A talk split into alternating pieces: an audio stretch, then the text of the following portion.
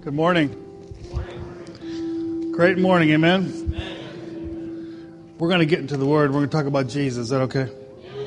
Before we talk about Jesus, though, I wanted to uh, say hi to Jeff and Ravonda over there. Give it up for them. They came in all the way to hear me preach. That's how good the preaching is. Thanks for making the trip. Uh, God is good. This morning, what do you think I want to talk about? Very good. I remember, never mind, I won't tell that story. Okay.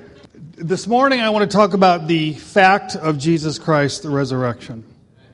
The fact. And I stress the word fact. There's so many scriptures we could look at and open with. We're not going to just look at one, we'll look at uh, many. But let's just go to 1 Corinthians 15 to begin. Now, this morning, I may not say anything new, um, but that's, gonna, that's okay because we don't need a new gospel. We need the same old, boring gospel that's been around for 2,000 years. Because that's the gospel that changes people's lives. Every time the church tries to make the gospel more exciting and more relevant and more new, they end up messing it up. And it ends up being a different gospel, unfortunately. We've seen it generation after generation, and we see it in our own day. Paul says in 1 Corinthians 15:1, "Moreover, brethren, I declare to you the gospel, which I preached to you, which also you received and in which you stand, by which also you are saved, if you hold fast that word which I preached to you, unless you believed in vain." In other words, if you truly believed the gospel, and if you truly are standing in the gospel, then yes, you are truly saved. Verse 3 For I delivered to you, first of all, that which I also received, meaning Paul is saying, What I'm about to tell you, I received this from God. Okay? This is a divine revelation.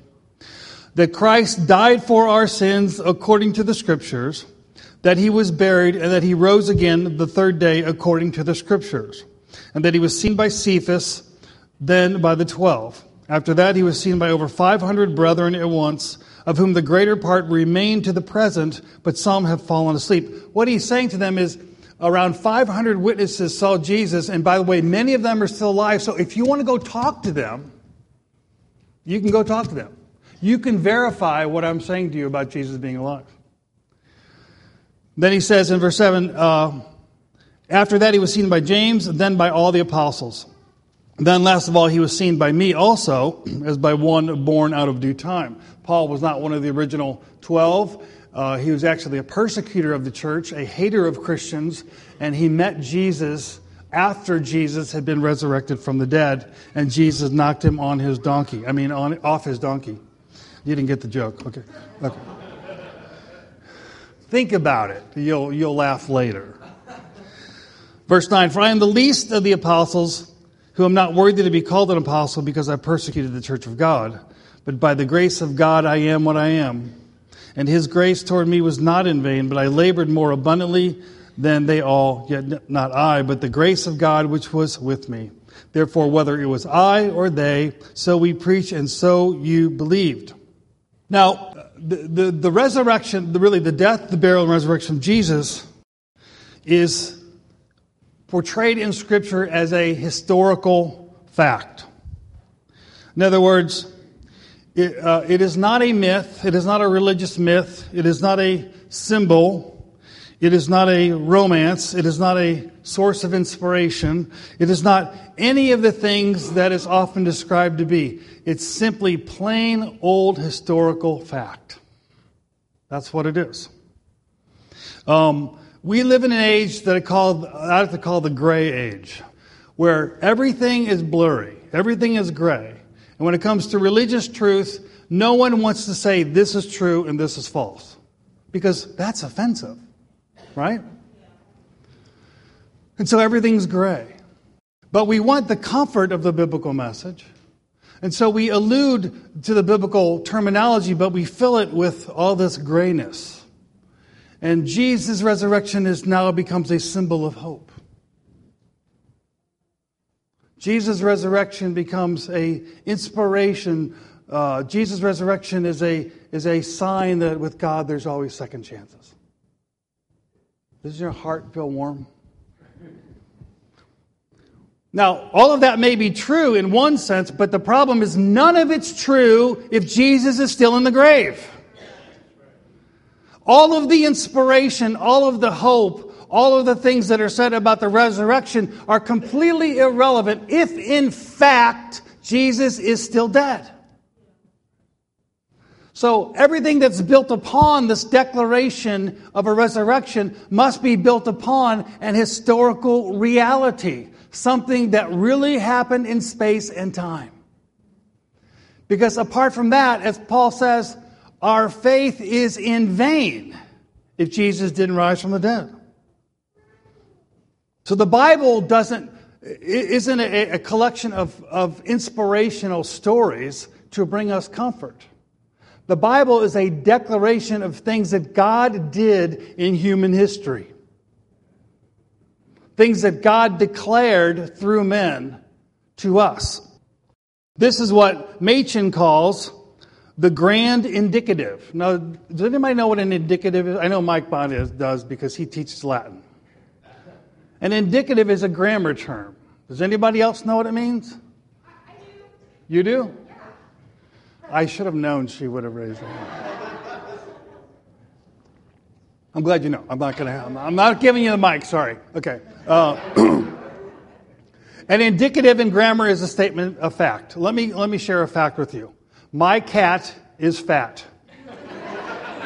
Anybody seen my cat? Yes. It's huge. Sometimes it lays on the floor. I'm like, it just it just morphs into big. Okay, my cat is that that is a fact, historical fact. I can prove. Come over. I'll show you. Big. Now, if I say my cat should be thin, that is not an indicative. That's an imperative. There's a great difference. The, the gospel message is an indicative, it is a statement of what is. Machen says this, and because of Machen's insistence on the indicative, he was kicked out of the Presbyterian Church. Christianity begins with a triumphant indicative. It is a religion founded not on aspirations, but on facts. Here is the most fundamental difference between liberalism and Christianity, and we could, uh, we could call it neo orthodoxy, we could call it New Age, we could call it all. I don't even know what to call parts of evangelicalism anymore because they're so gray. But here's the difference. He says liberalism is altogether in the imperative, meaning it exhorts you, while Christianity begins with a triumphant indicative. The liberal preacher offers us exhortation, the Christian evangelist offers us a gospel. A gospel, the word gospel means good news. The good news is based on fact. The good, listen, this is not good news. Be better. That's not good news. Now, when I was a non Christian, that's what I thought the gospel was. I thought the gospel was be better. Don't have long hair. I have long hair. Don't smoke dope. I smoke dope. Don't uh, have your. Don't dress like a weirdo. I dress like a weirdo. That's what I thought the gospel. I thought the gospel was change on the outside. I thought the gospel was be weird like those conservative Christians. I thought the gospel was go to church. That's not the gospel. Those are exhortations. Those are not indicatives. True Christianity, true Bible Christianity rests on concrete historical events the death, the burial, and the resurrection of Jesus Christ, as they are told to us by eyewitnesses. The gospel, therefore, is the grand indicative. It is rooted in historical fact. The gospel is not an exhortation to people to change the way they are. It is an offer to people that God can change them because of what he did in space time history. We can look at many passages. We don't have time, but let's just look at a couple. Look at uh, the Gospel of John. We'll come back to Corinthians in a moment. Look at the Gospel of John. Chapter 1. This, this is uh, one of the most um, full rich, and we could even say pregnant chapters in the Bible. In John 1 1, here's what John says. Y'all there? Say yes. yes. In the beginning was the Word, and the Word was with God, and the Word was God. That's the indicative. Statement of fact. That's what's being asserted. That this person called the Word was with God and truly was God. And then notice verse 14, after it says that the same Word has eternal life in him, and the same Word brought all things into being, meaning he was the Creator. Look at verse 14. And the Word became flesh and dwelt among us. And we beheld his glory. The glory is of the only begotten of the Father, full of grace and truth. That's all the indicative. These are statements of historical fact. They are not exhortations, they are not wishes, they are not aspirations, they are not hopes. They are statements of bald fact. This is the tenor of the entire New Testament. The gospel is a statement of what is true, not what we hope might be. You hearing me? Very important. When I get to the punchline, it's going to be very important. Okay?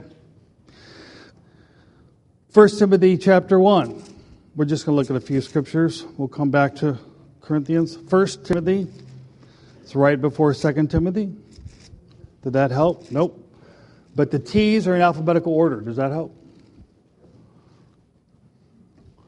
Here's what Paul says in 1 Timothy. He says,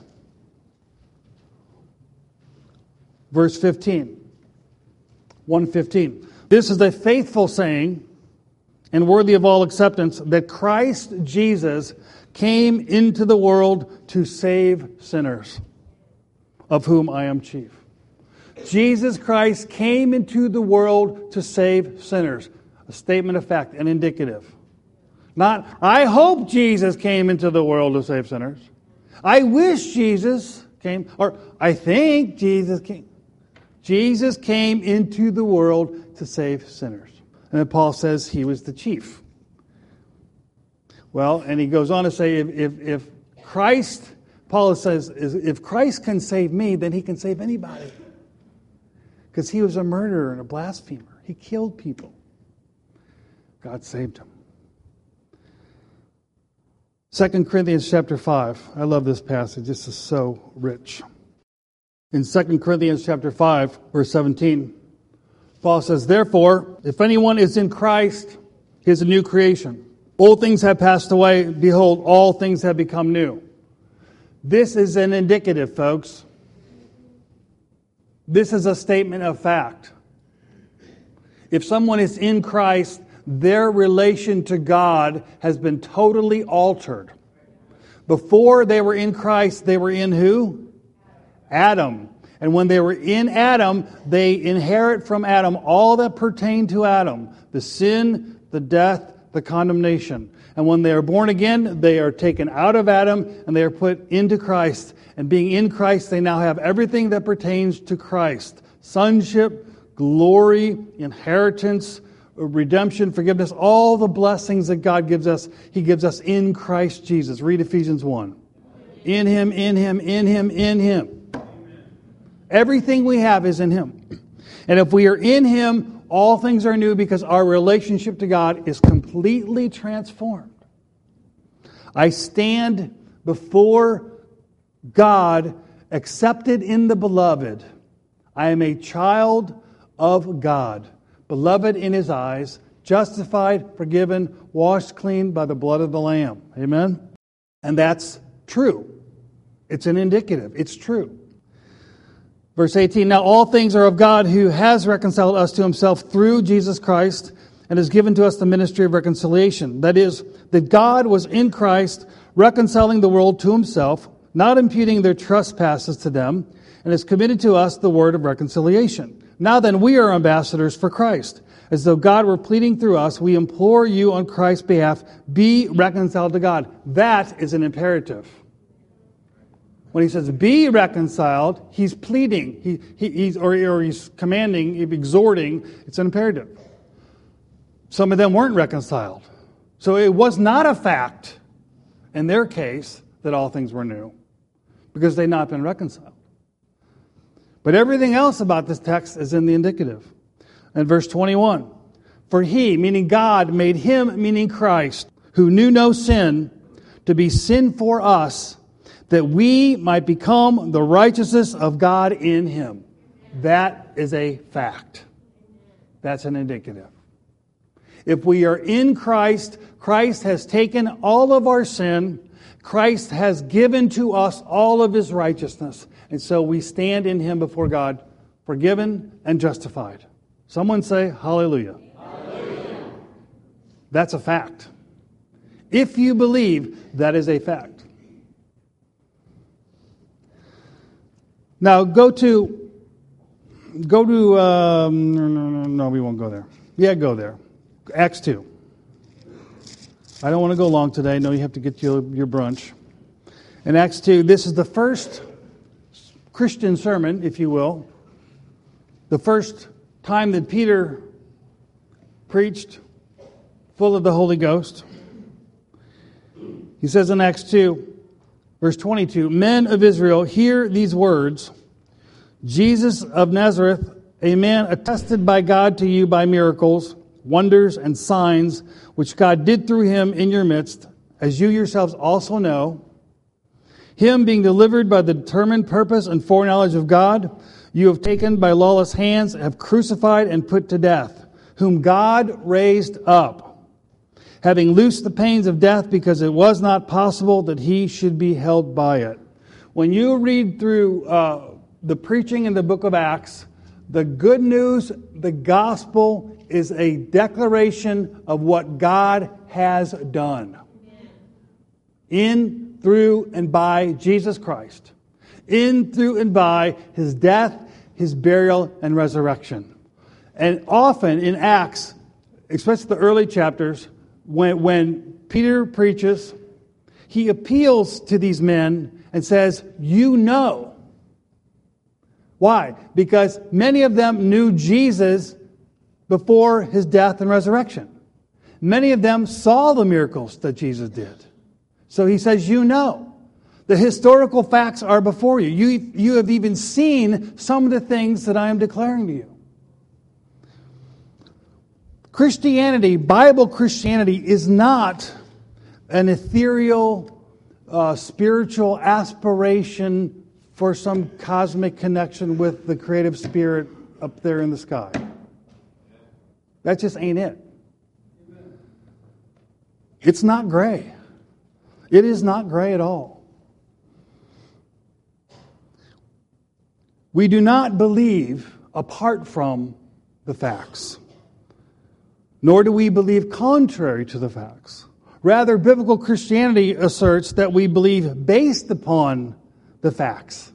Or should I say, we are to believe in response to the facts. So there's no, no antithesis, no, no contradiction between faith and facts. We put our faith in the facts, they're based on the facts. Modern thought has degenerated from moral relativism, which is there's no right or wrong, to postmodernism, which is there's no truth or error, to nihilism, which is nothing really matters. There's no meaning, there's no purpose. Christianity, however, by asserting that the gospel is based on historical fact, is asserting that the gospel is true. True. Now, we need to pause for a moment and think about what we mean when we say the gospel is true. Because I think often, even in our churches where we believe it's true, we say things which imply that the truth of the gospel isn't as important as whether or not the gospel is helpful.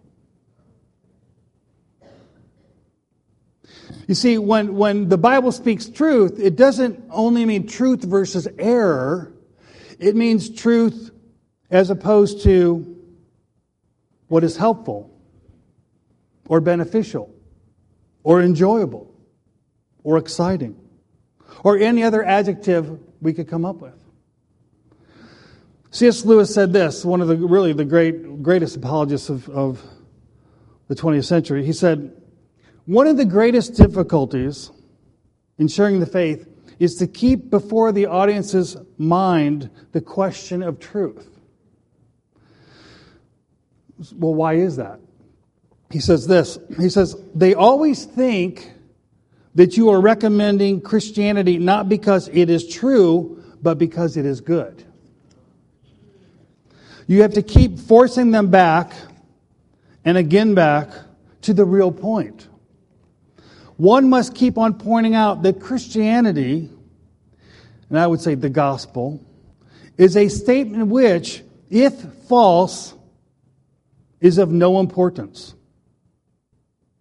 And if true, it is of infinite importance.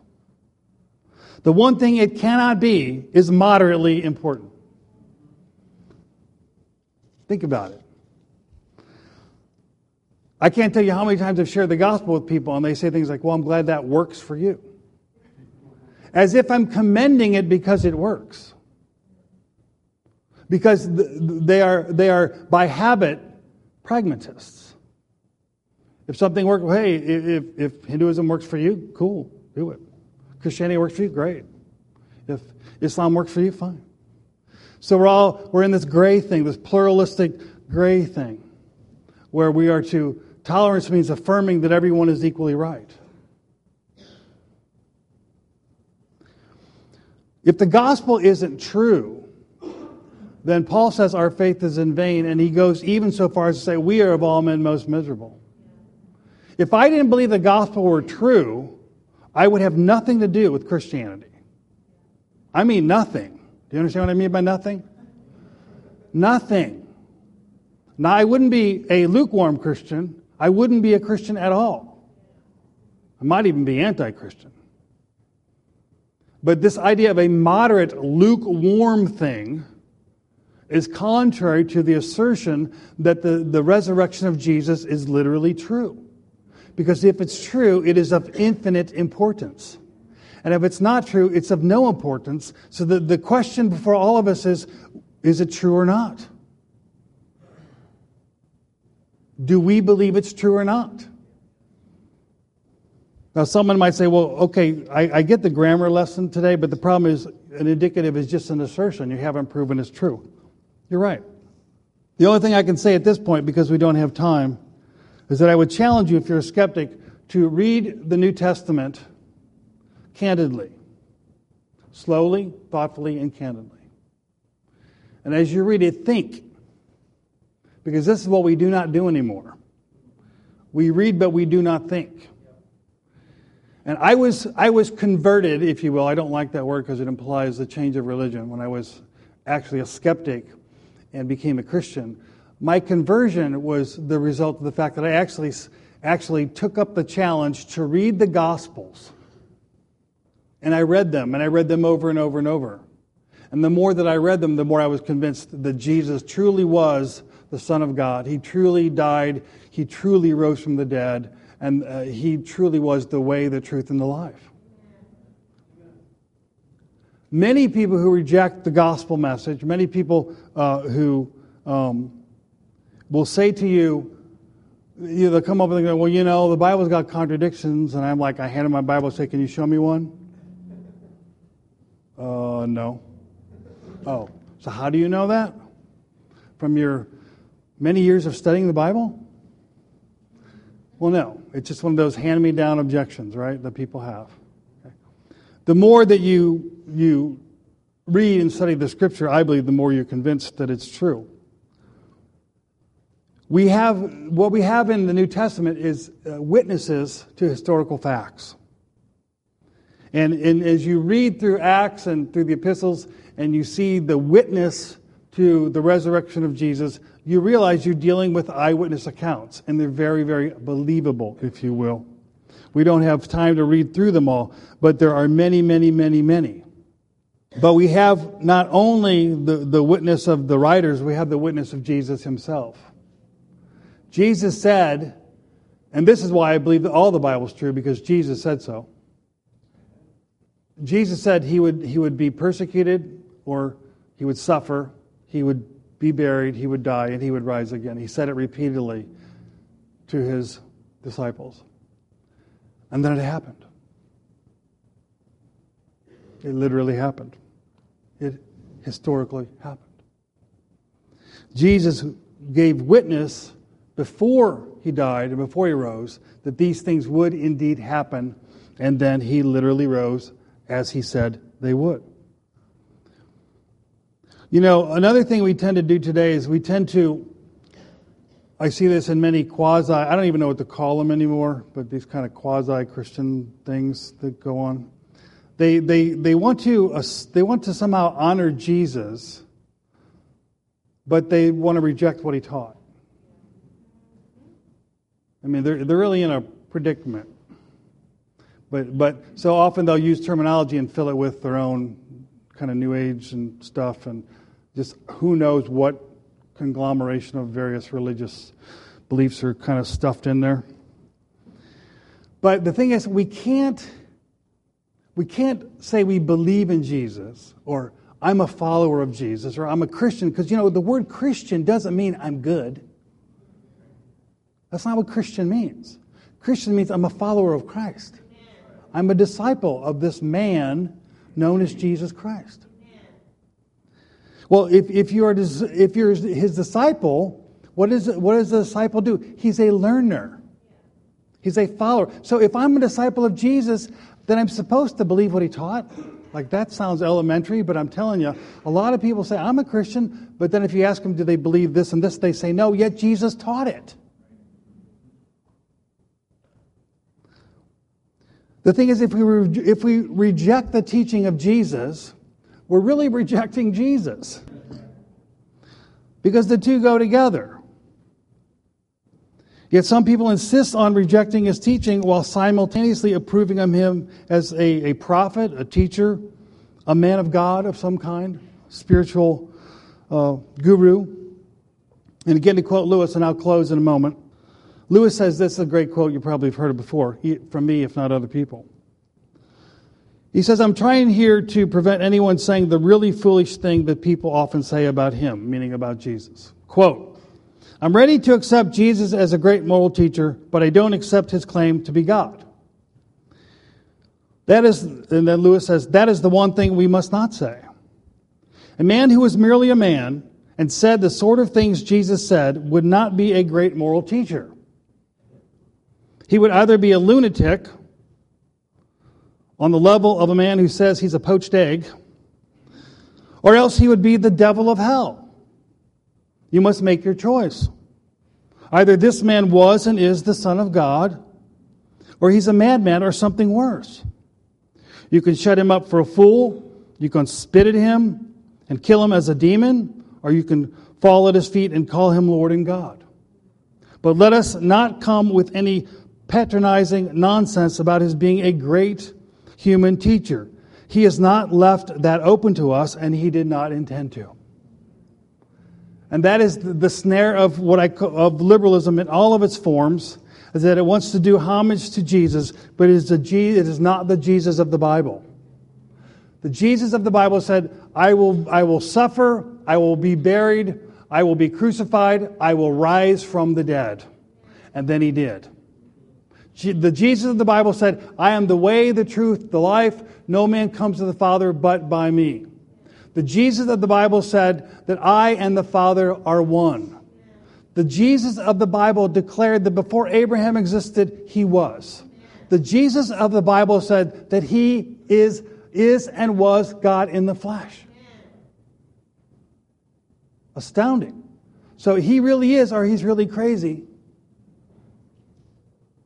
But those are really our options. And the last witness we have to the, the, the grand indicative is the Holy Spirit. And I'd love to spend time reading uh, John 14, 15, and 16, but we don't have time. But I encourage you to read it and ponder that Jesus promised that after he died and was resurrected and then ascended into heaven, he would send another Parakletos, another comforter, another teacher, another counselor, and that that Spirit would teach us truth. So that we would have the testimony inside of us, the inward witness of the truth of the gospel. Let me say this if you are not a Christian, if you're a, a, a, a doubter still, I can say this on the full authority of God's word that if you want to know the truth, you can know it. If you want to know if Jesus Christ is really who he said he was, if you really want to know, you can know. No one who truly seeks God sincerely fails to find him. Or let me put it in the positive form everyone who seeks God truly finds him. But the key word is truly. It must be a search in sincerity and truth. Not a search for a God that we want. Not a search for a God that, that will fit our current lifestyle. I remember sharing the gospel with someone years ago. I said nothing about morality. I said nothing about sexual morality. And I'm just talking about Jesus. And she interrupts me and says, So what you're saying is that I, I can't live with my boyfriend? I never said any such thing. But you see, she understood. She understood the implication. Now, some people seek God, and all of a sudden, God approves of living together, and God approves of this, and God approves of that, because their search is not in sincerity. Calvin said, Our hearts are idol factories. That's why the first and second commandment ought to be pondered regularly. I am the Lord your God, and there is no other. You shall not make false images. Because that is what our heart wants to do. Final reflection. you know, have you ever noticed how godless our society is? And I was thinking about, you know, if you, if you read books from like previous times, it seems like at different periods of history there was a more, a more sense of God, even in not just our culture, other cultures. I mean, go to Europe and look at all the cathedrals. I mean, there was this, there was a sense, and maybe it wasn't a evangelical faith as we think of it, but there was a sense of reverence, if you will, that existed in the culture. That, of course, is gone in our culture. And, and to a great degree, our culture is godless. But I think one of the reasons is, is because we want less of God. You know, God doesn't cease to exist if we don't believe.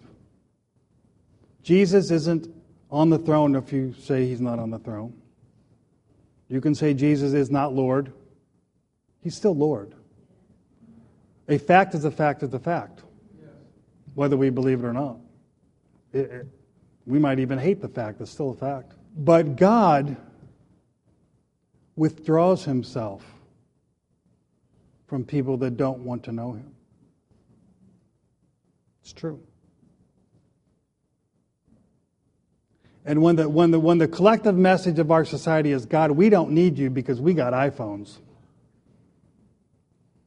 God says, okay, try that for a while. Let's try that for a couple generations and see how you're doing. Well, how are we doing?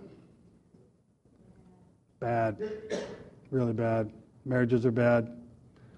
Public health is bad. Education is bad. It's bad, bad, bad. Economy is bad. It's bad.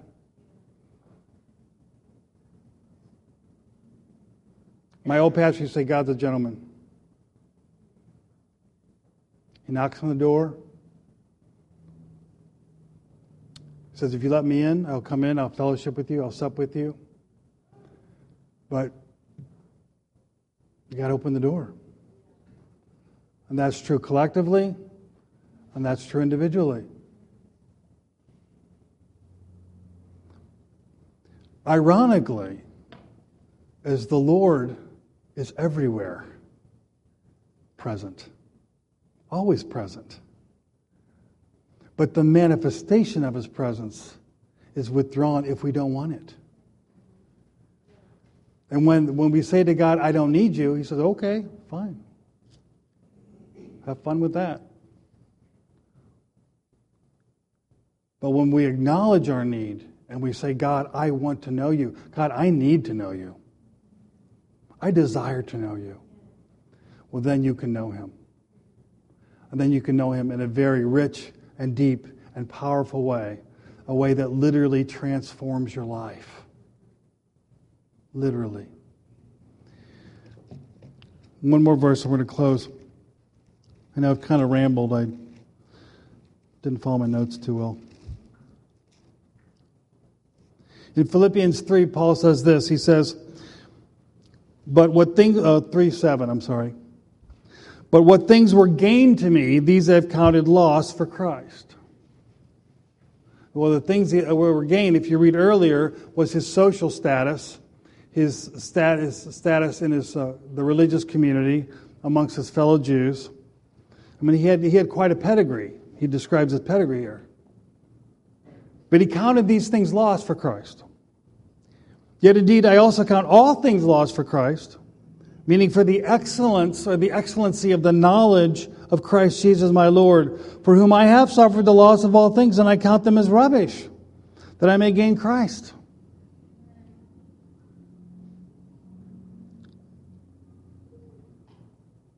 You know, when you have a cup and it's full, you can't put anything in it. But when you pour it out and it's empty, now it can be filled, right? Paul said, I counted all things lost. He poured out all, the, all of his uh, earthly comforts and status things. He poured all those out so that he could be filled with Christ. But our lives are so full of stuff human comforts, human this, human that, human, everything. We get along fine without God. Who needs God when you got an iPad, man? You got Google. Just look it up. But Paul says all of these things are rubbish compared to Jesus. And if you know Jesus, you know this is true. Because if you've ever spent time with Jesus, and I don't mean that thing called quiet time, I mean that thing we call the loud time, when He's real to you when He grants you the blessing of His manifest presence. When you experience the reality of His resurrection because He is alive. Then you say, ah, what is that comfort? What is that benefit compared to this? And be found in him, not having my own righteousness, which is through the law, but that which is through faith in Christ the righteousness which is from God by faith, that I may know him and the power of his resurrection, and the fellowship of his sufferings, be conformed to his death. Uh, Jesus, my friends, is alive. And I know you know that, but we need to know that we know that. We need to remind ourselves, as Paul said to Timothy, in Paul's very last letter, and this is this really astounds me. His very last letter, he says to Timothy, Remember, remember, Jesus Christ rose from the dead. Remember. Do you think Timothy really forgot? No, really. Do you think he forgot? No. Not, not in one sense, but I think in another sense he could have forgot. Most of you came here, and if I said, Hey, did you forget that Jesus rose from the dead? You said, Of course, I know Jesus rose from the dead. Of course he did. I believe. And so I said, well, then why were you defeated all week? Then why are you in bondage to sin? Why are you looking at pornography? Why are you angry? Why are you harboring bitterness? Because you have forgotten Jesus rose from the dead. Because the resurrection of Jesus was the victory of every sin to which you may be in bondage. And as a child of God, the victory of Jesus is yours, appropriated by faith. appropriated by faith. And if you're not ha- experiencing the victory that Jesus promised, then go to Jesus and get it. That's all I can say. Go to Jesus and get the victory. Because if the gospel is true, it's infinitely important. But if it's not true, it's not important at all. The world doesn't need to see us fail. The world doesn't need to see Christians who are not living any differently than the world. They need to see Christians who are living in the power of the resurrection. And the glory of the gospel is that is a real possibility for every true child of God. Because being in Christ, the word says that we were made alive with him, we were seated with him, we have ascended with him, we are in him. And his victory becomes ours. You can have the victorious Christian life because Jesus conquered the grave. Amen? Amen? Let's stand. Lord, we thank you for what you have done I pray, Lord, that you would continue to remind us, remind us tomorrow when the children are fighting. Remind us tomorrow when our boss is being unreasonable. Remind us tomorrow when somebody crosses us. Remind us all throughout the day, every day, that we can walk in victory in Jesus because Jesus has conquered sin and death and the grave and Satan, and he is Lord. And because I've been born again, I am united to Jesus Christ, and he shares his victory with me. Thank you, Lord, for the excellence of the knowledge of Jesus Christ. We pray in his name. Amen.